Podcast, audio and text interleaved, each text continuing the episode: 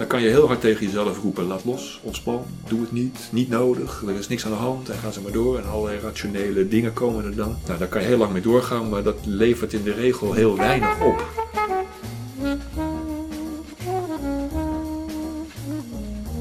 U luistert naar de Therapeut Podcast, een wekelijkse podcast waarin ik, Peter Voortman, openhartige gesprekken voer met therapeuten over hun professie, patiënten en zichzelf. Luister mee naar bijzondere, schrijnende en grappige verhalen uit de behandelkamer.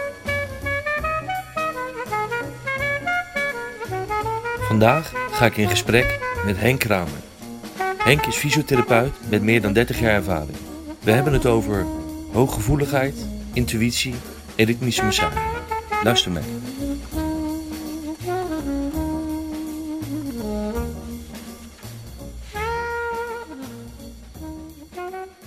Goedenavond Henk. Ja, goedenavond. Goedenavond. Ehm, we gaan het vandaag hebben over, de, over hooggevoeligheid. Dat is in ieder geval de insteek. Wat is hooggevoeligheid? Of hoe zie jij dat? Dan zou ik zeggen van ja, dat zijn mensen die dus extra gevoelig zijn. Hè? Dus Mhm. eh, goed aanvoelen, het ook diep voelen en het ook snel in de smiezen hebben, in de gaten hebben. Dat de indrukken uit hun omheen, dat die eh, stevig binnenkomen eh, en voelbaar binnenkomen. En dat ze dat zelf realiseren en dat ze dat eh, iets aangaat. Wat is, is hooggevoeligheid is dat aangeboren of is dat eh, aangeleerd? Of, eh, Ja, ik denk wel dat dat met een zekere aangeborenheid te maken heeft. Zeker als dat in, een, in familielijnen ligt, hè, dan kan ik me dat heel goed voorstellen. Ik denk dat, dat eh, die, die lijnen ook doorlopen, hè, die iedere keer weer in de, ja, in de zwangerschap meegegeven worden. En dat, dat, dat denk ik wel. Dat, dat, anders, eh, ja, dus je hebt ook hele familiegroepen die daar helemaal niets mee hebben. En Mhm. Dat kan ook. Ja. Dus ik denk wel dat dat aangeboren is. Maar je Ja. ziet ook familielijnen die dat vader, moeder. eh, Maar dan heb je het denk ik wel eh, over de hooggevoeligheid die schoon is. Mhm. dus, want ik kan me ook voorstellen, en dat zie je ook wel, dat mensen heel gevoelig zijn op een aantal fronten. Mhm. Maar die lijken dan, lijken, dat weet ik ook allemaal niet, hè, maar die lijken dan veel meer te maken met trauma's. Oké. Eh, Dus stel, stel je maar voor dat een, een- een, een zenuw in je geraakt wordt. En die zenuw komt aan de oppervlakte. Ja, dan heb je een blote zenuw. Nou, dan van een kilometer wordt die al geprikkeld. Hè? Dat, dat is een, eh, die hooggevoeligheid. Maar die heeft, die heeft veel meer een oorsprong in kwetsuren. In, ja, dat, dat, ja, dat is meer Wat- trauma. Want hooggevoeligheid, eh, zit, dat, zit dat in je hersenen? Zit dat in, je, in de rest van je lijf? Waar, waar... Ja, dat zit tot, tot in je stofwisseling zit dat. Ik bedoel, je kent mensen die overgevoelig zijn voor bijvoorbeeld bepaalde voedingsstoffen. Mhm. Eh, de, er is een eh, grote groep mensen die geen gluten kan ver- verteren en verdragen. Ja, dat zijn allemaal vormen die met hooggevoeligheid te maken hebben. En vaak ook in combinatie zijn. Hè? Dus mensen die een, een hooggevoelig leven leiden, wat overigens ook hele mooie kanten heeft. Hè? Het zijn Mhm. mensen die eh, snel kunnen reageren op, eh, op situaties. Snelle en efficiënte nadenken over die situaties en, en eh, besluiten kunnen nemen. En, maar tegelijkertijd ook ja, gevoelig zijn ten aanzien van nou, die gluten. Ik heb wel voorbeelden van mensen die als directeur een grote maatschappij eh, sturen. En eh, dat uit, uitermate goed doen. Maar ondertussen eh, ook niet, niet in staat zijn om gewoon de Nederlandse boterham te eten. En dan moesten allerlei voorzorgsmaatregelen genomen worden, omdat de gluten niet verdragen konden worden. Ik denk toch dat dat iets met elkaar te maken heeft. Dus dat hooggevoeligheid zit dan op Ja, meerdere ja. gebieden. En ik noem nu gluten, maar het kan ook iets anders zijn natuurlijk. Ja, wat, Ehm, het heeft voor- en nadelen. Welke, met welke klachten komen ze bij jou? Als het, eh, als het ze kunnen weer hè, terug naar, naar gewoon de, de binnenkomende groep patiënten, kunnen die met alle klachten komen. Mhm. Eh, dat kan Ja, ook een enkel zijn, gaat zo maar door. Maar als je zegt Typische van ja, waarbij je meteen eigenlijk die relatie met die hooggevoeligheid eh, als het ware herkent, Mhm. dan zijn dat eh, vaak overbelastingsklachten. Overbelastingsklachten dan niet in het fysieke, want dat valt dan meestal wel mee, maar veel meer ja, de burn-out-achtige route is dat. Hè? Ja. Alhoewel je ook wel ziet, de psychosomatiek zie je ook wel terug. Hè? Dus typerende fysieke klachten die ja, berucht zijn omdat ze ook zeg maar een psychosomatieke achtergrond hebben, kunnen hebben. Weet je allemaal niet? Ga je op ontdekking, je gaat kijken wat voor rol het speelt. En, en als je daarmee aan het werk gaat, is het, is het misschien ook een belangrijk deel van herstel en verandering of gedragsveranderingen. Ja, dat weet je allemaal van tevoren niet, maar je houdt het... En welke typische psychosomatische klachten zijn dat? Ja, wat ik wel... De grote groep is natuurlijk al de buikklachten. hè. Ja? Dus die, ja, die buik, die, die, eh, daar hebben we weinig sturing aan en die laat eigenlijk onverhoopt voelen als er... eh, nou, als er stress, als er stress is, dan, dan voel je dat moment, eh, dat staat in de buik. Dat is eh, goed. Adem is er eentje. Maar ook, zeg maar, tot in de anatomie van de, van de ribben. Eh, dus, eh, je ziet, eh, opvallend genoeg zie, je, zie ik in mijn praktijk wel mensen die dus eh, zogenaamde ribpijn hebben. Hè, Dus Mhm. waarbij die, die rib niet voldoende beweegt. Dat kan heel irritant zijn voor mensen. Dan hebben ze ook pijn met die... en die ribben zitten natuurlijk heel duidelijk in het bindweefsel gepakt. Hè, en, Mhm. en doen normaal gesproken met de ademhaling mee. Maar je kunt je vanuit de anatomie voorstellen, als die ademhaling zeg maar, steeds een beetje verstoord is, dat die ribben ook een beetje verstoord zijn in die beweging. Nou, dat combineert met een hoge oplettendheid van wat gebeurt mij, hè, want dat hoort ook wel bij die eh, hooggevoeligheid, kan dat een, eh, een voortdurende attentie oproepen. Ja, en dat, eh, dat kan helemaal losgaan in klachten die ribklachten lijken te zijn, op zichzelf staand. Mhm. Maar ja, dan ben je eigenlijk allemaal vergeten. Of ben je al lang gepasseerd, zeg maar, de, de, de realiteit dat het ergens mee te maken heeft. Ja, dan wordt zo'n klacht, wordt, eh, als het ware, eh, eruit ge- getild. En als, als het drama op zich. Ja, dat is niks van waar natuurlijk. Mhm. Het is een, slechts een, een merkbaar of zichtbaar of voelbaar deel van het geheel in dit geval. Nou, zo zijn er nog wel een paar. Knieën hebben een goede lage rug, eh, kan dat zijn. Nekklachten, een hele reeks van klachten die eh, ja, eigenlijk niet alleen maar een fysieke achtergrond hebben, maar zeker ook een, een psychosomatieke achtergrond hebben. En, en waar een groot deel zeg maar, thuis hoort bij mensen die eh, hooggevoelig zijn. Van twee groepen dan, hè? daar moeten we even onderscheid in maken. Mhm. Het is een beetje, het is een beetje grof onderscheid, maar de mensen die zeg maar, hun gevoeligheid meegekregen hebben, in principe, Ja.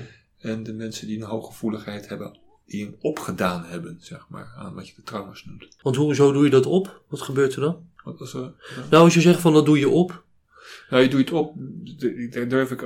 Nou, dit is klinisch wat ik nu zeg, in de Ja, zin van gewoon ervaring. Ja. Eh, dan, dan valt mij op dat die hooggevoeligheid bij mensen waar een trauma aan ten grondslag ligt, dat dat vaak een, een eh, hooggevoeligheid is op een bepaald gebied is. Terwijl dus bepaalde dingen niet kunnen hebben, omdat daar open zenuw is. Terwijl iemand die het vanuit de generaties meekrijgt, Mhm. eigenlijk, daar al heel vroeg al mee leeft. En die hooggevoeligheid over een veel groter gebied heeft. Dus die, dat is veel meer geïntegreerd. Dat is, dat is completer, dat is Mhm. heel. Je, je zegt een open zenuwen. Moet ik dan zien van, je hebt een bepaald trauma opgelopen en je, eh, eh, je, je wilt dat natuurlijk niet nog een keer. Dus je hebt een bepaalde gevoeligheid of een antenne uitstaan Ja. om dat niet nog een keer mee te maken. Dus ben je op dat gebied dan extra alert of wat, wat bedoel je precies met de open zenuwen? Ja, als je, als je binnen die, eh, binnen die trauma's een, een, ja, je kunt het eigenlijk heel simpel zeggen. Als je een auto, auto-ongeluk hebt Mhm. gehad en je, je hebt daar je been bij bezeerd, Mhm. dan reken maar dat in de, de, de jaren daarna, zeg maar, iemand die naar je been kijkt, dat, voel je al. Dat voel je al. Dat die, Ja. Zo iemand gaat met dat been heel andersom. Die Ja. gaat ervoor zorgen dat het niet nog een keer gebeurt. Mhm. En die houdt hem uit de wind, hè, om het zo maar te zeggen. Dus dan creëer je ter bescherming een bepaalde Ja. gevoeligheid voor... Zeker. eh, Met gevolgen van die natuurlijk, Ja. dat je dat niet gebruikt en ga zo maar door. Ja, wel lastig. En is het andersom dan ook zo van als je hooggevoelig bent, ben je dan ook gevoeliger voor trauma's? Nou, dat weet ik niet.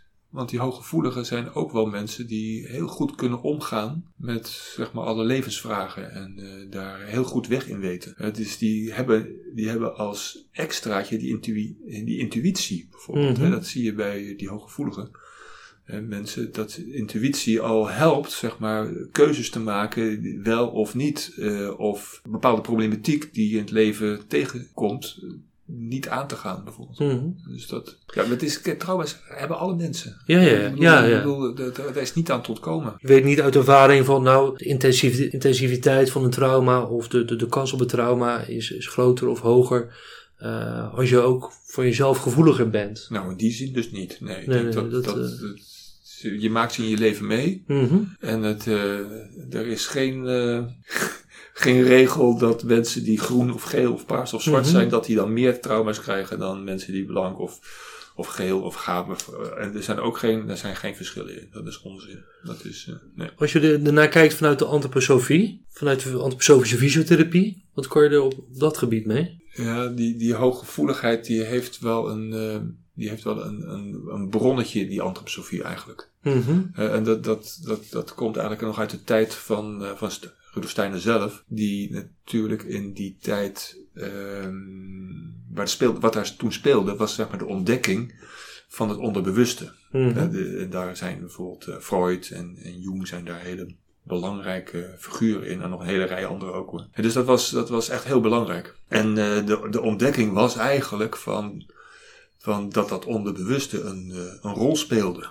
Wat, dat, is later heel goed uitgewerkt en ga zo maar door. Maar Rudolf Steiner was natuurlijk ook iemand die het misschien ook wel leuk vond om ook eens een andere kant te laten zien. In plaats van dat hij zeg maar dook in dat gebied van dat onderbewuste, had hij zoiets van ja, als er een onderbewuste is, moet er ook een bovenbewuste zijn. En nou, dat is eigenlijk eh, het leuke aan zeg maar, die antroposofie, dat ze dus ook dat bovenbewustzijn als het ware opzoeken. Daar net zo goed als in het onderbewuste gezocht wordt. En eh, een grond gevonden wordt van wat je gedrag is en wat je doet, heb je dat in het bovenbewuste ook. Maar is het, on- is het bovenbewuste het bewuste of is het dan, zijn er drie lagen? Nou, bewust is al heel fijn, maar Ja. daarboven zit nog een bovenbewustzijn. En Ja. de antroposofie heeft wel iets in zich. Beoefen dat nou eens te, Mhm. te gebruiken, zeg maar. Ehm, Ja, dat is nou het interessante. Dat. ja, ja, nee, de, goede Overigens is het ook logisch, hè? als je het zegt over onderbewuste, dan Ehm, kan je vermoeden dat ja, het nee, een eh, bovenbewuste is. ja. eh, eh, ja, wa- wat is het bovenbewuste? Probeer het eens uit te leggen. Nou, ik denk dat daar die intuïtie thuis hoort. Mhm. Eh, dus dat, eh, dat, dat, je, dat je eigenlijk binnenkrijgt, Mhm. ehm, opvangt en daar serieus neemt, want dat is, dat is lastig. Hè, want eh, Hm. daar moet je iets mee. Nou, een grappig, grappig voorbeeldje van vandaag. Hè, dat is een beetje een heel stom voorbeeldje, maar wel leuk. Ehm, ik heb een overhemd met kolibrievogeltjes. Ja. En afgelopen vrijdag, vorige week vrijdag, had ik eh, ja, zo'n zo, zo'n beetje zo'n gesprekje, wat een beetje dolletjes, zeg maar, met een van de assistentes. En die zei van, ja, ik heb ook iets met kolibrietjes.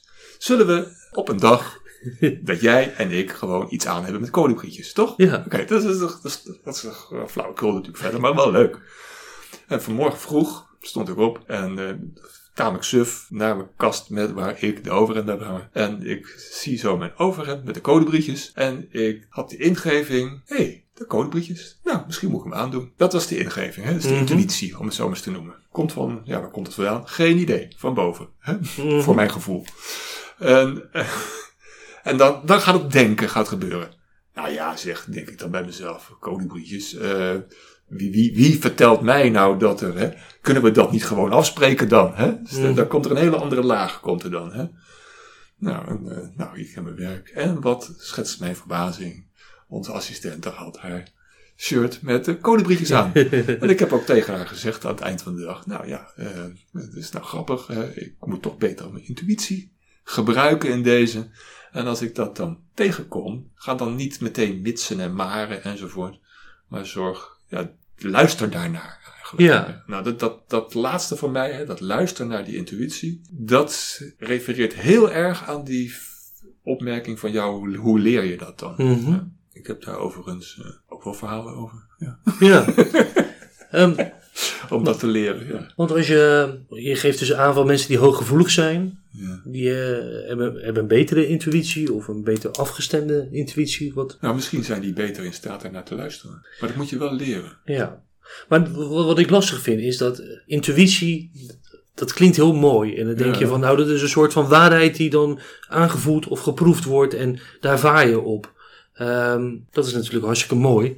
Maar je zou ook kunnen zeggen van, misschien is die intuïtie niet goed. Ehm, en misschien weer, houdt het je wel tegen. Misschien legt het je assertiviteit wel neer. Weet je, als jij, stel, nu kijk met je shirtje, eh, een beetje colibri shirtje, maakt, het, maakt dat natuurlijk helemaal Ja. niks uit. Maar als Ja. ja, intuïtie is van, nou, weet je wat, ik, ik, ik ga vandaag, neem ik maar niet eh, dit pad, want eh, ja, misschien is het daar wel eng. Of ik ga niet naar dit feestje, want ja, misschien valt, ja, weet je wel, intuïtie, ja, ik vind het lastig dat de intuïtie als iets, een soort van echte Klopt, waarheid wordt. eh, Klopt, ik bedoel, je hebt heel veel woorden nodig om je onzekerheid te- aan- ten aanzien van die intuïtie te benoemen. Ja. En dat klopt dus ook inderdaad, ja. Dat Ja. is waar. Ja. ja, ja, dus we, we- wij Zo, zitten. zo simpel is het dus niet. Nee, nee, we. ehm, Ja. ja. Nou, wat, wat ik, eh, waar, je, waar je dat zou kunnen leren, als ik terugkijk ondertussen naar jouw eh, verhaal luisterend, dan denk ik, oh ja, waar heb ik het nou geleerd? En dan moet ik, ik terug naar heel lang geleden. En dat, wat mij bijvoorbeeld eh, geholpen heeft, is, ehm, is het contact wat ik echt lang geleden had met eh, Gerard Lange. Mhm. Gerard Lange was eh, van beroep eh, psychiater. En daarnaast was hij ook nog voorzitter van het Paragnostisch Gezelschap van Psychiaters, zover ik weet, in die tijd. En ik heb de gelegenheid gehad om met hem een paar keer, zeg maar, naar bijzondere mensen op stap te gaan. Mensen die ehm, bekend stonden als dat zij de gave hadden door, leef, door, eh, door geefluikend te zijn, zeg maar, van het bovenbewustzijn. Ik vond dat echt helemaal niet makkelijk. Mhm. Ik, ik, ik zat daar ook echt eh, soms bij, wat, wat zijn we hier aan het doen? Maar wat ik van Gerard daarin geleerd heb, is niet, zeg maar, de, de feitelijkheid, zeg maar, de, de, de botte opmerkingen van, eh, nou ja, hier is iemand een beetje van het padje. Eh, Maar dat je de, zonder oordelen daar, daarbij bent en, en probeert, zeg maar, te, te voelen, mee te merken waar die intuïtie eigenlijk zo gebeurt. Eh, Want zo zou je het kunnen zien. Hè? Dus diegene die daar een groep mensen om zich heen heeft en een channelkanaal is voor, wat, voor de vragen die iemand stelt. Mhm. En daar, ja, ik denk dat daar eigenlijk die intuïtie een rol speelt. Hè? Mensen die daar heel intuïtief in zijn, die dat dan kunnen geven. En zonder oordelend daarbij te zijn en dat te, dat heeft hij me geleerd. Als psychiater mag je, ver- mag je vermoeden dat Mhm. hij alle zijsporen die je maar kunt bedenken, hè, Mhm. ook onder ogen kan zien. En dat vind ik juist zo mooi in deze, dat hij dat kon laten liggen en dat hij de situatie op zich nam. Ja. Nou, dat, je, je begrijpt dat ik dat ehm, meegenomen heb. ja, dat is natuurlijk mooi. Ja, Ehm, het heeft me ook veel gebracht hoor. Ja? Ja. Ja, nee, de, ik bedoel het ook niet afkeurend naar mensen die eh, een hoge intuïtie hebben. Maar ik, ik, ik vind het moeilijk om. Nou, ben jij ervan mee eens dat, dat in ieder geval het zo geponeerd wordt, intuïtie, als zijnde iets dat de waarheid is? Dus dat. Nee, Nee, dat- nee, het nee of, maar dat het de goede weg is, of dat het. is een keuze. Ja, Het is een, het is een kans om, zeg maar, Ja. Maar kan, iets mee te maken. kan, iets, eh, kan het dan ook fout zijn? Als het fout kan zijn. Ja, misschien wel, maar... eh, nou, nou, nee, ik hoort, het hoort niet bij goed en fout. Het is, eh, dat, is een, dat is een heel ander gebied. Int- Intuïtie is bijvoorbeeld dat ehm, ik een patiënt hier kreeg. Mhm. En het viel me op dat hij van buiten, de- buiten mijn bekende praktijk kwam. Dat was al één dingetje. En dan vraag ik toch van wie heeft je hier gebracht? Hè? Of hoe, hoe ben je hier terechtgekomen?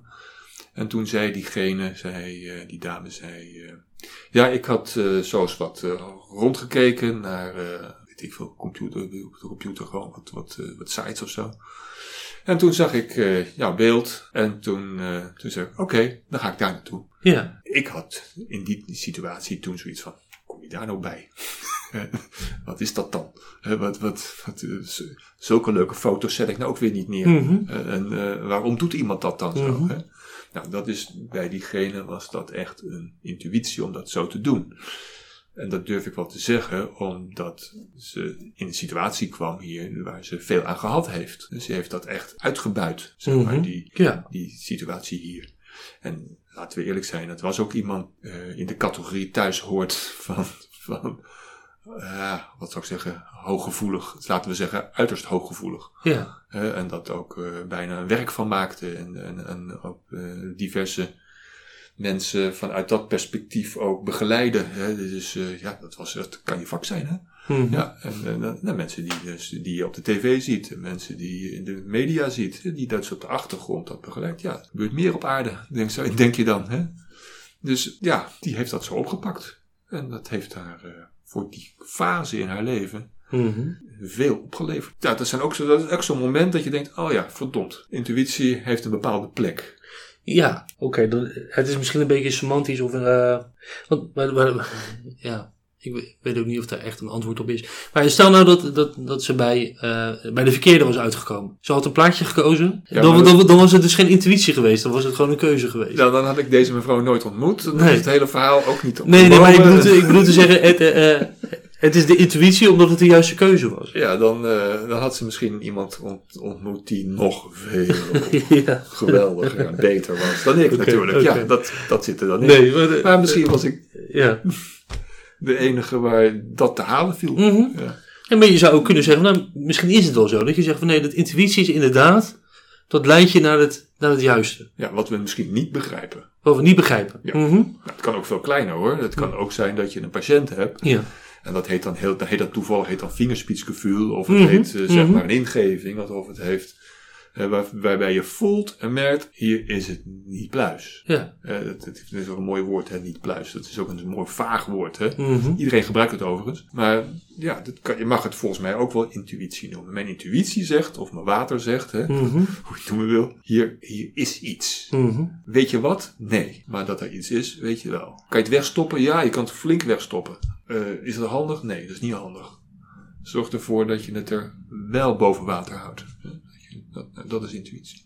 Ehm, om nog weer even terug te gaan naar de hooggevoeligheid. Ja. Wat, eh, Moet je dus oefenen, hè, dat laatste, hè, voordat we teruggaan naar de hooggevoeligheid. Want die hooggevoelige mensen die krijgen het bij wijze van spreken gratis. mhm. En ik als gewone Hollander moet het gewoon leren. Hè? Ja, maar, maar dan dan zeg je eigenlijk dat hooggevoelige mensen eerder de juiste keuzes maken. En de Ja. juiste weg kiezen. De, nee, de, de, de, de gouden medaille, de, de medaille heeft een gouden kant. Mhm. hè, dus dat ze heel efficiënt, zeg maar, heel goed kunnen aanvoelen van wat er speelt. Goede analyses maken, Mhm. snel reageren, ehm, de dingen heel goed aanvoelen. Dat is de gouden, dat is de gouden kant. En de Ja. andere kant is dat het natuurlijk heel snel zeg maar, over de grens heen gaan. Dus in de over vermoeidheid komen, over de Mhm. belasting komen, te ver gaan eh, in, op alle fronten. En zeg maar in de ja, burn-out-achtige sfeer terechtkomen. Dat is, dat is de negatieve kant. Dat is de lastige kant. Eh, eh, Dat was ik dus niet van plan. Nee, maar waar, waar ontstaat dat, waar ontstaat, ontstaat dat door, die negatieve kant? Nou, omdat er ook een rusteloze kant aan zit. Hè. Alles, alles zo kunnen voelen Mhm. is natuurlijk, dat lijkt wel fijn. Mhm. Maar op een gegeven moment word je natuurlijk horendol van. Dan geeft het heel veel motoren onrust. En die motoren onrust is echt wel weer een bron van ja, fysieke problematiek. Ja. Eh, dus het is, het is niet alleen maar leuk. Hoe- Hoe ga je met zulke mensen aan de slag? Nou, De, de, de uitgaande van iemand komt hier en die, is- die, eh, die is rusteloos of eh, Ja. misschien wel angstig. eh, nou, die rusteloosheid, dat is een, dat, ik probeer daar in ieder geval wat, wat taal aan te, aan te verspijkeren. Hè? Dus dat Mhm. je een beetje probeert uit te leggen van hoe je het zou kunnen zien. En meestal vertel ik dan dat we als mens eh, spieren hebben. En dat we die spieren heel goed cognitief kunnen aansturen. Daar zijn we heel goed in. Luister, kijk maar naar een, pianist die in staat is om met zijn vingers eh, zeer nauwkeurig en zeer efficiënt eh, de toetsen aan te slaan. Dat doet hij in principe, leert hij dat cognitief en later wordt het automatisch. Maar het, het is een cognitieve aansturing hè, die dat heel mooi gaat. Dat is mooi. Je kunt tegen een spier ook zeggen, bij wijze van spreken, span aan. En je kunt ook zeggen, laat los. Maar dat is met een overgrote deel van je materiaal wat je als mens hebt. Mhm. Dat is namelijk bindweefsel. Dat is alomtegenwoordig. Dat je huid, dat is tussen je spieren, dat is om je spieren, om je botten. Nou, ga zo maar door. Dat is allemaal bindweefsel. En dat bindweefsel luistert op geen enkele manier naar je cognities. Je doet dat niet. Je kunt cognitief je bindweefsel niet aanspannen. Gek genoeg wordt dat veel meer door onze emoties aangespannen. Ja, dat gaat veel makkelijker. Als, als iemand schrikt, eh, dan krampt het tot in het bindweefsel, zeg maar, die gebieden. Nou, klassiek is bijvoorbeeld bij het middenrif bijvoorbeeld. Of bij je borstkas, of, of, of waar dan ook. Misschien wel helemaal. Ja. En dan kan je heel hard tegen jezelf roepen, laat los, ontspan, doe het niet, niet nodig, er is niks aan de hand en ga ze maar door. En allerlei rationele dingen komen er dan. Nou, daar kan je heel lang mee doorgaan, maar dat levert in de regel heel weinig op. mhm. Totdat je eh, zeg maar in staat bent om een, om een andere emotie op te zoeken waar je in kunt ontspannen. Mensen zijn meestal wel slim daarin, dus die gaan dan inderdaad een andere emotie opzoeken. Maar als stel nou dat die andere emoties waar je dan zo gewend bij was, eh, dat, dat die er even niet zijn. Dus nou, welke emoties, eh, wat is allemaal emotie? eh, nou, eten zijn heel goede natuurlijk. Maar aanraking is, is misschien wel de allerbelangrijkste. Dus die aanraking die ja, die, die helpt in ieder geval emotie te reguleren. Kom ik op je antwoord? Nou, ehm Dat, dat kom je dus bij die fysiotherapeut, dat kom je bij mij als Ja. fysiotherapeut doen. Rekenschap te hebben, te begrijpen waarom mensen fysieke klachten hebben. mhm. Dat daar een achtergrond in is, dat dat Mhm. eigenlijk op een ander niveau zit. Ja, dat weten we allemaal wel. Maar Mhm. hoe kom je daar dan bij? Ja, nou, Ja, ja. Je, kijk, je, je kan dan natuurlijk zeggen van nou, weet je wat, eh, neem rust, Ja, loop, wat vaker, loop wat vaker door het park. ehm, nou, je vroeg mijn- net eh, naar mijn been, hè? Ja. En dat ik daar een herniaatje gehad heb. Dus Mhm. echt ook alweer jaren geleden. Mhm. En ik was, ehm, eh, nou, het was in een situatie dat ik eh, me niet zo heel prettig vond. Hè? Dat Mhm. was echt heel vervelend. Een nare situatie. Ik zat echt wel in de vernauwing, zoals dat heet. Het was helemaal niet zo raar dat ik dus een herniaatje opliep. Zeg ik achteraf, hè? dat begrijp ik wel. En die, en die hernia, daar was ik ook nog in staat om die een beetje te verwaarlozen. Hè? Dus oké, ik ging gewoon door met mijn werk. Eh, dan een stapeltje tramadol en, en hè? dus eh, flinke remmers erop. Want ja, ik kon niet stoppen met mijn werk. Oké. Dus dat been, dat, eh, op een gegeven moment ook bij een neuroloog geweest. hè, een beetje naar, bon- naar binnen gevochten toen. Hè, zo van, nou, ik moet toch echt komen. Je kent dat wel, zo'n zo'n dwingende Mhm. patiënt die vindt dat hij nu naar binnen moet. Hè, vreselijk, hè, maar goed.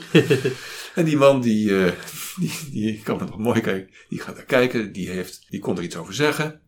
En eh, die zei, nou, we, we kunnen opereren. En eh, ik was net fysiotherapeut en ik had ook wel eens begrepen dat dat misschien niet altijd nodig was. Ik zeg, nou, kan het ook eh, zonder operatie? Zei hij, ja, dat kan zeker. En nou, we klaar met het gesprek. En toen vroeg ik nog, heb je nog een tip? Toen zei hij, ja, ga leuke dingen doen. Ja. En ja, daar lach je om. ja, dat is altijd Maar- een goede tip. Ja, maar zo waar eigenlijk. Zo Mhm. belangrijk eigenlijk. En je begrijpt dat dat mijn, een van mijn eerste professionele levenslessen zijn. ja. Ga leuke dingen doen. Mhm. Eh, dus met andere woorden, zoek die andere emotie op. En Ja. hou op met die eh paniekemotie, eh, die paniekreactie in je lijf. Hou daarmee op. Ja. Ehm, dat zijn allemaal goede adviezen, maar Ja, ja, ja, zeker. die- die- ja, ja. die, die kan je ook eh, van de muur afhalen in sommige woningen. Die Ja. je niet voor naar de visio. Ja, het is een tegeltje waar je zegt. Ja, ja, maar, Maar- met die tegeltjes hebben altijd een, er zit een waarheid in. de waarheid in. Ja, nee. En die moet, ont, die moet je ontworstelen uit... eh, Ja. U luistert naar de Therapeut Podcast. Abonneer u via uw favoriete podcast-app en krijg elke week automatisch een nieuwe aflevering. We horen graag uw mening.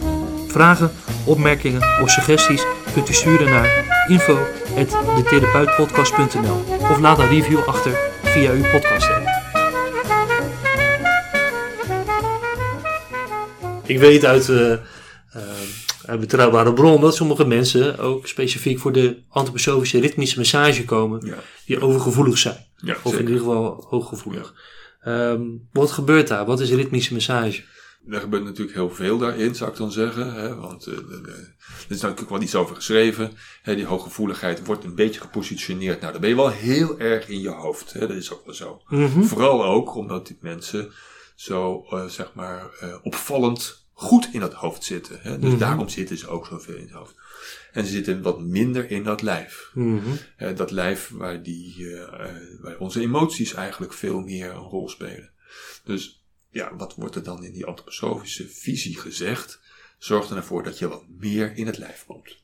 Nou, ook dat is, we hadden het net over tegeltjes, is ook een soort tegeltjeswijsheid. Mhm. Kom meer in je lijf. Maar dan komt natuurlijk al heel het verhaal. Hoe dan? Ja. Ja, nou, ja, dan is die ritmische massage is daar inderdaad wel een, een probaat middel bij. En waarom? Omdat dat een hele, wat zou ik zeggen, gestructureerde en ook een hele hoge kwaliteit aan aanraking in zich heeft. Wat kan je eens uitleggen wat, wat je doet bij ritmische massage? Nou, een van de, er, er gebeurt heel veel in, maar een van de belangrijke kwaliteiten in die massage is eigenlijk dat de aanraking niet een drukkende een, een beweging is waarbij iemand zeg maar eh, intrusief is, hè, waarbij die iemand opdringt. Of Dus geen opdringt. manipulatie? Manipu- nee, dat- hoort, hoort niet in die massage thuis. Nee. Nee. Maar, maar zeg maar dat het intrusief is, dat je Mhm. zeg maar het lijf doordrukt. Nee, het, is, het blijft veel meer aan de oppervlakte. Dus toen ik daarmee ga, aan de studie ging om dat te gaan leren, had ik daar, heb ik daar echt lang over gedaan om die beweging zo te maken dat er een voortdurende lichtheid is, waarbij je niks oplegt, letterlijk Mhm. en figuurlijk, maar waar je juist iets in beweging brengt. Mhm. En dan zit je precies op het niveau van dat bindweefsel waar die andere emotie plaats moet vinden. Ja. Emotie is beweging. hè, Mhm. Maar, maar geval. zit het op het niveau van aaien of, of is dat... Nee, het zit niet op het niveau van aaien. Het is net een laagje dieper. Nou, dan moet wel de. Kijk, aaien. Nee, dat hoort ook een andere laag. Er zit een andere laag in dat. dat eh, Ja. En- Nee, en heeft de beweging op zichzelf een doel? Of? ja, ja ik, ik zei al, het is een heel Ja. gestructureerde. Mhm. Dus de betekenisgeving van je bewegingen, die, zijn, die, die gaan ergens over. Hè. Die massage is natuurlijk in principe non-verbaal. Mhm. Maar het is wel een heel verhaal. Hè? Dus in, het, in de beweging zit een, Mhm. zit een verhaal. Zit een, zit een boodschap. Zit een, zit een, eh, een, eh, zit een doel in. Er zit een eh, be- betekenis zit daarin. Wat, wat, waar, gebruik- ga je voor, over heel het lichaam heen? Of eh, ga je bij bepaalde klachten op een specifieke plek? Of, eh, Ja, natuurlijk zit je op bepaalde plekken waar je, waar je de aanraking kunt hebben. mhm. Bijvoorbeeld. En waar die als het ware aan de orde is. Als iemand, even een hele simpel voorbeeld Ja. even. Hè? Want, want anders, ehm, iemand komt binnen en, die, ehm, en je merkt dat, eh, dat hij niet zo goed in zijn lijf zit. Mhm. Wat zou je dan kunnen doen? Hè? Even als een soort eh, ideetje. Dan zou je kunnen zeggen, laat hij die voeten nou eens aanraken. Hè? Kan een intuïtie zijn dat je dat doet. Mhm. In, in een bepaalde situatie. En dan blijken die voeten blijken heel koud te zijn. Dat is iets wat veel mensen niet in de gaten hebben. Daar hebben ze, zich, hebben ze geen benul van. Dat realiseren ze zich echt niet. Daar zijn ze zich niet bewust van. Nou, als je daar nou eens een aanraking bij doet, die een professionele aanraking, hè, dus dat is een beweging waarbij je zorgt dat je die voet niet zo hard vastbeet, dat vastpakt, dat die wit wordt en het bloed weggedrukt wordt. Mhm. En ook weer niet zo zacht de- dat iemand het als aaien ervaart en denkt Mhm. van, dat ziet er al, wat doet iemand aan mijn voeten, hè? Ja, Maar dat het een, een gevulde, een beweging is die iets te vertellen heeft. Dus die bijvoorbeeld bewust maakt dat die voeten koud zijn en dat ze ook warm mogen worden. Nou, dat is je verhaal. dat, ja ligt, ligt er nog Gaat even uit. aaien, gaat ook niet met hard drukken, dan Mm. moet je dus Da- Daartussenin ergens. daartussenin. Ja, Ja. dat is misschien wel mooi. Dat- ehm, maar je zegt, je vertelt een verhaal met, met, met die beweging. Ja, Ehm, ja. Wat heb je koude voeten? ja. Mag ook warm worden. Wat, Laat praat, het warm je, worden. praat je helemaal niet Kom tijdens naar de... beneden ermee. Hè? Laat het eens doorstromen. Mhm. Heb daar eens aandacht voor. Nou, dat zijn je verhalen. Daar hoef je niks over te, hoef je niet ver- verbaal iets te doen, Mhm. maar het is natuurlijk wel. Als iemand eh, goed in zijn, eh, in, zijn, in zijn functioneren zit, dan begrijpt hij of zij dat ook. Je hebt natuurlijk ook situaties waarin mensen dat niet begrijpen. Maar dan Mhm. moet je er iets bij gaan vertellen, anders Ja. wordt het paniek. Hè, dat moeten we niet hebben. Goddomme, je zit aan mijn voeten. Het is wel niet te bedoelen dat je aan mijn voeten gaat zitten. Ja, nou dan is er iets anders aan het verhaal. Hè? Mhm. Ja, dat moet je er ook moet je Ja. daar iets bij uitleggen. Ja. Want, hoe, komt het dat als je veel in je hoofd zit, dat je voeten dan koud zijn? Oh, pas op, hè. Dat is, dat is, dat is Nou, of dat, dat- dat- ja, de- oké, oorzaak gevolg, maar eh, nou, het suggereert een beetje van als je veel in je hoofd zit en je zit niet in je lijf, dat, dat, dat de doorbloeding dan niet goed is. Of dat, Ja, nou, of dat, ik denk dat het een hoge mate de ervaring is die we Mhm. daarin zien. Nou, simpel voorbeeldje, want daar houden we van, hè. Mhm. Stel dat we jou nu ehm, vragen een, een wiskundeproefwerkje van mijn zoon even te maken. ja, En je hebt je niet voorbereid. Ja. En ik wil toch dat je dat eh, met een zeker boven de 7,5, dat zeg ik tegen mijn Mhm. zoon ook altijd, eh, even afmaakt. Hè? ja, Goed. Ik ben bang dat jij hier al heel snel met een rood hoofd, ja, koude klauwen, Ja. zwetend gaat zitten. dat denk ik ook. Dat Ja, denk ik ook. Ja, Net als mijn zoon ook. Ja. Net als flauw. Ja. Maar dan ben je dus heel erg in je hoofd. ja, ja. Nou, d- d- elke, elke mens kent dit verschijnsel. En mensen die hooggevoelig zijn, die zitten veel langer of veel vaker, of misschien wel constant in die modus. Ja, die, zitten, die, kunnen, die kunnen daar heel lang in zitten. Ja, ja dat klopt. Ja. En het niet in de gaten te hebben. Waarbij het gevoelsleven eigenlijk een beetje op de tweede plaats komt. Ik maar wacht even, dat laatste dat, klopt, dat, hoort, dat hoort niet per se bij de hooggevoeligheid. Hè? Want die hooggevoeligheid kan in het denken, maar ook Mhm. in het voelen zijn. Hè? En bij de partiële problematiek, daar zit het alleen in het denken. Of Mhm. alleen in het voelen. Dan moet er nog een andere weg gegaan worden. Want eh, heb je ook wel eens mensen die hooggevoelig zijn qua, qua gevoel, qua aanraking en qua. Ja, dat komt ook voor. Maar dan moet je opletten dat je niet met de pathologie terechtkomt. Want eh, die, die problematiek bestaat ook. Mhm, eh, bij een partiële zenuwbeschadiging. Mhm. zie je wel eens dat mensen dus een overgevoeligheid hebben en letterlijk overgevoeligheid. Dat is heel lastig te behandelen. Het gaat een beetje richting de, ja, richting de reflexdystrofieën. Die kant gaat het een beetje uit. Dat is, dat is mensen voor grote gebieden Mhm. niet aanraakbaar zijn. Ook geen kleding kunnen hebben, bijvoorbeeld. Dat is heel lastig. Kan je daar iets mee of zijn ze dan bij jou? Ja, je kunt er wel mee, maar het vraagt van de patiënt ook een, eh, een, een, een inzet. Die, eh, dat vraagt veel van de patiënt om dat te doen. Omdat dat er snel naar medicatie gegrepen wordt, Mhm. wat het uiteindelijk weer erger maakt. Dat is, Mhm. dat is, eh, ik denk dat dat de laatste tijd ook door, ook door artsen ook veel meer gedeeld wordt. Hè? Dat je gevoeliger wordt door het gebruik van opiaten bijvoorbeeld. Terwijl een jaar of tien geleden deze mensen met gemak eh, een bak met opiaten mee naar huis kregen. Ik, ik las ergens en ik, ik, weet zelf niet hoe, hoe je die mening moet waarderen. Of dat eh, gemeengoed is of dat het. eh, maar er, zijn ook opvattingen van mensen die, zeggen van ja, als je hooggevoelig bent. Dat is niet een, zeg maar een, eh, een karaktereigenschap. Of een, eh, maar dat heeft ermee te maken dat je een soort van zelfopofferingsgedrag vertoont omdat er een bepaalde verwaarlozing is geweest in de jeugd. Niet om te vragen of dat nou zo is of niet. Maar herken je dat aan de mensen die je ziet dat daar ver- verwaarlozing is? Of herken je dat helemaal niet? Ja, verwaarlozing is dat je niet krijgt wat je nodig hebt in je opvoeding. Dat is verwaarlozing. Ja, ja dat kan dus of stel zelfexpressie nou of liefde of... Maar eh, stel nou dat je twee lieve, brave ouders hebt. ja, En die hebben dan, eh, om wat voor reden ook, een kind ja. wat hooggevoelig is. Mhm.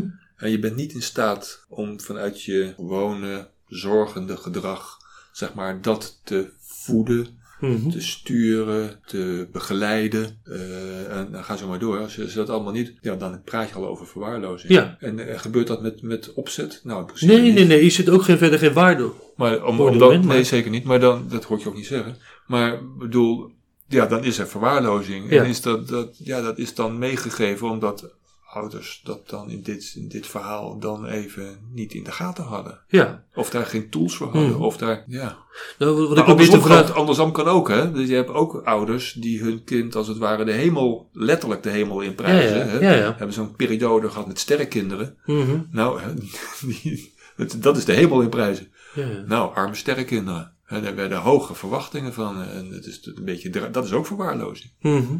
Nee, wat ik probeer te achterhalen is van, als jij kijkt naar de mensen die je gezien hebt die hooggevoelig zijn, herken je dan van, nou, er, er zit, er zit een over, daar zit eh, een eh, overmatig aantal mensen bij die een bepaalde verwaarlozing hebben. En dan hoeft het niet het zwaarste van het zwaarste of op, opzettelijk of een slechte jeugd, maar van, hé, hey, die herken je Ja, daar wat in. Nou, ja, ik, herken het, ik, ik kan me dat heel goed voorstellen. Maar Mhm. ik, ik weet niet of het een. Of het een eh, ik kan me heel voorstellen dat iemand niet gezien wordt. Ja. In, eh, in de, in, op school niet, en thuis niet. En eh, nou, nog een paar anderen niet. Mhm. Nou, het, het, dat tel uit je winst. Dan, dan hebben we wel een traumaatje binnen. ja. Maar Nou, misschien moet ik hem iets anders uitleggen. Stel, stel, stel je hebt een, een ouder die heel veel zorg nodig heeft. Eh, er is een theorie die zegt van nou, als een kind dat meemaakt, die gaat zich dan over, overbewust zijn van het gedrag van de ouder. Eh, die eh, is daar zo dusdanig mee bezig, en minder met zichzelf, mhm. eh, dat hij een gedrag ontwikkelt, dat hij een soort van zelfopofferingsgedrag ontwikkelt door de jaren heen, waar hij eigenlijk een ge- geluk haalt of bevestiging haalt door het zorgen voor de ander. Dus eigenlijk te veel met de ander Ik bezig. vind het een mooi verhaal. Ik vind alleen dat de, de, de elementen, die kloppen allemaal wel. Ja, Alleen zeg maar de, de, de, het begin en het eindpunt zou ik anders noemen. oké. Het kan best zijn dat een kind geboren wordt hè, die Mhm. eh, als het ware inderdaad zeg maar die hooggevoeligheid heeft. Mhm. En de dingen dus heel goed in de gaten heeft. Mhm. En dan inderdaad het gepaternaliseerde kind gaat worden omdat hij voor zijn ouders gaat zorgen. Ja, Maar dat beginsel is dus dat die ouders niet in de gaten hebben dat zij daarvoor moeten zorgen. ja, ja. Daar begint de, daar begint de Maar- verwaarlozing. Nou, En eigenlijk niet- zeg je al, maar jij zegt eigenlijk door al, de verwaarlozing. Nee. Nee, daar, hè? maar je zegt eigenlijk al van die gevoeligheid is er al, dus daarom ontstaat het gedrag ook. Ja. En niet van dat eh hooggevoeligheid ontstaat door dat gedrag. ja. Oké, nee, dat, dat is dus in mijn... deze ben ik een aanhanger. Ik weet niet of ik daar een keuze in mag maken. Ja, Maar dat het veel meer zeg maar, vanuit de generatiestroom komt. Dat het kind er eigenlijk al heeft. mhm. En al, die, uh, en al die schuldgevoelens die je nu opbouwt over dat er iets fout gegaan is in Mhm. die opvoeding, ja, die zit veel meer in zijn nalatigheid dan Mhm. in dat, ze, dat de desbetreffende kind zo dom is geweest om zich daarvoor in te Nee, zetten. nee, nee, nee, nee, maar dit is ook geen... eh, Want daar zit de schuld dan, hè? ja, nee, Had zit- dat nou maar niet gedaan. Nee, nee, ja, ik bedoel, eh, dat, nee, ik bedoel geen schuldvraag erin, maar het gaat inderdaad meer, is het nurture-nature eh, idee. En eh, is dat gedrag dat je moet, moet afleren of kan afleren of eh, zou Ja, maar je moet heel goed opletten, Ja. denk ik, vanuit welk perspectief iemand zo zijn, bereg- zijn, zijn beredenering maakt. Ja. En ik wil daar toch een onderscheid in houden Mhm. dat, dat ik eerder de aanhanger ben in deze van de Ja. aangeboren, hè, of meegekregen, Ja. of hoe we het allemaal noemen, dan dat zeg maar die ouders daar een gedrag in hebben wat we zouden moeten veroordelen.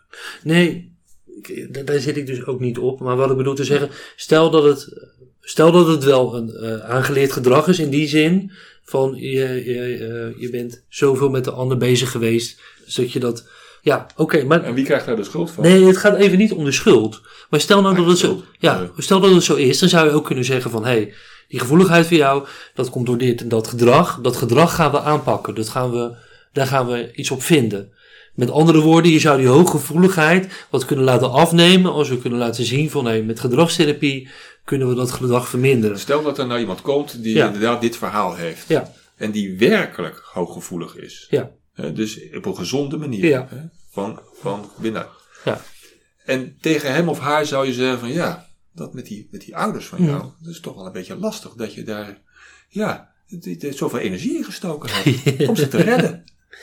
Ja. Ik denk dat zo iemand het snapt en Ja. klaar is. Ja. Want die heeft het al lang liggen als, als blauwdruk. Alleen die iemand die getraumatiseerd is, Mhm. want die is partieel, wat ik al mee begon, Mhm. die heeft dat niet. Die heeft Mhm. gewoon een open zenuw en die is daar heel gevoelig voor. Maar dat noemen we liever toch niet hooggevoelig. Ja. In de zin van waar we het over hebben. Mhm. Dat is toch echt iets anders. Ja. eh, Want echt iemand die echt hooggevoelig is op alle fronten, Mhm. hoef je dat niet te vertellen. Die weet Die- dat die al heeft dat lang. zelf door. Die weet dat al lang. Die kan het jou vertellen. Dat is ook irritant dat je als, als, als behandelaar, Ja. zeg maar, te maken hebt met mensen die het eigenlijk jou vertellen. Mhm. Oké. Dat, dat is ook wel het leuke hoor, met deze groep. Ja. Ik, ik heb er overigens zelf geen oordeel over. Hè? Of Nee, ik, ik, ik geloof je helemaal. maar Nee, maar eh, het is niet dat ik. Maar ik ben benieuwd, omdat er. Dus de, de, bijvoorbeeld de, de schematherapie, die, die, die, die heeft daarover bericht. Van nou ja, dat, dat zou dit gedrag wel eens kunnen zijn. Maar ik weet ook niet Ja. hoe. eh, Dat, is, dat kan ik me voorstellen als je van schema's houdt. Dan ja, nou, dat is ook de ontwikkelaar. Ja, ja, nee, dan moet je dat. Ja, Dat snap ik. Ja. Oké, Schema's maar zijn niet slecht overigens hoor, maar het is net als met eh, protocollen, die zijn ook geweldig. Ja, Maar ook deze dames en heren vallen niet in het protocol. ja, ja. Mm, tegelijkertijd worden er ook, eh, eh, wat je net een beetje de sterrenkinder noemde misschien, er worden er ook wel eh eh gaves geprojecteerd op hooggevoelige mensen. Dan gaan we even terug naar Ja. wat mijn realiteit is. Mhm. In de zin van wat ik hier tegenkom. Ja. Is dat het een, eh, een gouden glans aan de buitenkant heeft. Mhm. Maar dat de binnenkant van die medaille eigenlijk loodzwaar is. Ja. Dat is eigenlijk het vervelende. Eh, dus het lijkt heel leuk. En het is ook geweldig. En Mhm. mensen kun je ook de hemel in prijzen. Maar het is ook wel lastig in het leven. Dus het is alleen niet, is, de, het speelt eenzaamheid een rol. Eh daar speelt zeg maar eh, aansluiting bij zeg maar dit, het, gewone leven, hè, wat er is. Mhm. Nou, dat zijn de problemen. En, ehm, en als er binnen de therapie als het ware eh, ik-versterkende opmerkingen gemaakt worden, hè, zo van je, je kan het, je doet het goed en liever wat subtieler dan dit hoor. Dan ehm, is dat alleen maar om iemand te steunen in zijn zoektocht, hoe die dat in de wereld moet zetten. Maar zoals je het net even hardop zegt, ja, dat is natuurlijk kromme, kromme tenen krijgen van dat soort. Ja, Het gaat ook, in de regel gaat dat fout. Als je dat volgt, hè, Mhm. ik heb natuurlijk heel veel want het is vrij nieuw ouders hè. gezien met, met kinderen, de, de, de, de sterrenkinderen, hè, en daar worden opgeblazen tot hier tot Tokio. En we zijn een paar jaar verder en dan zien we de problematiek. Mhm. En dan denk je, maar god, had dat niet anders gekund. Ja. Welke problematiek zie je dan? Nou ja, dat al die verwachtingen en al die beelden en al die subtiliteiten, dat die eigenlijk al gauw al andere namen krijgen. Mhm. En dat zijn niet van die leuke namen. Eh, Dan is hoge gevoeligheid is eigenlijk partieel beperkt. Niet zo leuk, Nee. maar het is wel zo. Maar je hebt ook wel eens aangegeven dat uh, je, hebt, je hebt jonge kinderen en die lijken heel erg intelligent. Mhm. En dat is eigenlijk een bepaalde reflex omdat het thuis uh, gevaarlijk is. Zeker. En Ja. die, die zijn dus op een bepaalde manier alert, waardoor ze heel snel kunnen denken en handelen. En daardoor komen ze ook heel intelligent over. Ja. Uh, en naarmate de tijd kom, kom je er eigenlijk achter van ja, dat is niet uh, pure intelligentie, maar dat is gewoon alertheid. Ja, zeker. Ja. ja, dat is een lastig puntje. Ja, Ja. Maar je intuïtie, ja. toverwoord. dat is misschien een toverwoord. Dat, toch, toch die intuïtie. Ja. Stel, er komt zo'n kind binnen en Mhm. moeder of vader geeft aan dat hij het heel goed doet en de, Ja. precies de weg weet dat het daar is. Ga zo maar door. Mhm. Ik krijg eigenlijk dan al, zeg maar, zoiets van, oh, Mhm. wat is hier gaande? Ja. Dan, Ja, dan, dan, dan, dan, gebeurt er eigenlijk al iets. Dan, eh, en dan gaat het, gaat het een beetje rommelen bij me. En dan merk je dat er eh, andere elementen spelen. En dan, wat jij niet beschrijft, hè, dat, Mhm. dat er eigenlijk een angstige situatie of een ongezonde situatie Mhm. is, waarin er verhoogde alertheid is. Ja, dan gaat zo'n kind, ja, die, die, die, die laat zien hè, dat hij alles in de hand heeft en alles controleert. En, eh, eh, ja, gaat over acting is dat. dat is, eh, en als dat niet meer nodig is, ja, dan zakt dat foef naar beneden. En dan kom je op de grond. Wat veel beter is overigens. En dan moet het opnieuw opgebouwd worden. Maar dat is toch iets wat je, wat je voelt. Mhm. Wat je voelt. Wat je echt aanvoelt als hier is, dit, gaat niet, dit is iets anders. Ja, Ik weet niet, die alertheid die komt vanzelf. ja, Maar misschien vind ik het ook wel leuk om dat, eh, dat te beoefenen. ja. Te, steeds op te letten van wat is dit? Is dit echt? Is dit niet echt? Is dit zeg maar een overacting? Of is dit zeg maar echt in de zin van dat die voelt de bodem, die voelt dat het iemand het in rust kan zeggen, dat hij er Mhm. echt bij is. eh, Of, eh, het is overigens niet, het is niet de core business van mij overigens, hè, dit. Nee, nee, nee. Maar het speelt wel mee in de bejegening en in je plan van je, wat je inzet. Naar aanleiding van de vragen die bij dat kind leven of zijn. En wat zeg maar in die fysiotherapie zoals we die hier bedrijven neerzetten. Speelt het zeker een rol in. En als het te gek wordt, in de zin van dat het eh, meer vraag, meer hulpvraag nodig is. Nou, dan, dan hebben we hier ook nog andere therapeuten rondlopen. Ja, ja, ja. En dan hebben we ook nog de huisarts. En dan gaan we in gesprek. En dan gaan we dat melden. Hè, of, of, of het erover hebben in het team. Zo van, nou, deze en deze is binnengekomen. Het maakt me zorgen, want zeg maar in het gedrag zien we dingen die eh, eigenlijk too much zijn. Je aan de huisarts, kan je je dat voorstellen bij deze familie? Eh, en eh, dan kun je kun je voorstellen dat, er, dat dat zo zou kunnen zijn. Nou, de huisarts weet dat meestal ook wel. Hè, die heeft daar ook wel zo'n zijn vingerspitsgevoel voor. En dan hebben we nog de, de. En we hebben de kunstzinnige therapieën. Om dat eh, zeg maar in banen te leiden. U luisterde naar de Therapeut Podcast. Abonneer u via uw favoriete podcast-app en krijgt elke week automatisch een nieuwe aflevering. We horen graag uw mening. Vragen, opmerkingen of suggesties kunt u sturen naar info.detherapeutpodcast.nl of laat een review achter via uw podcast-app.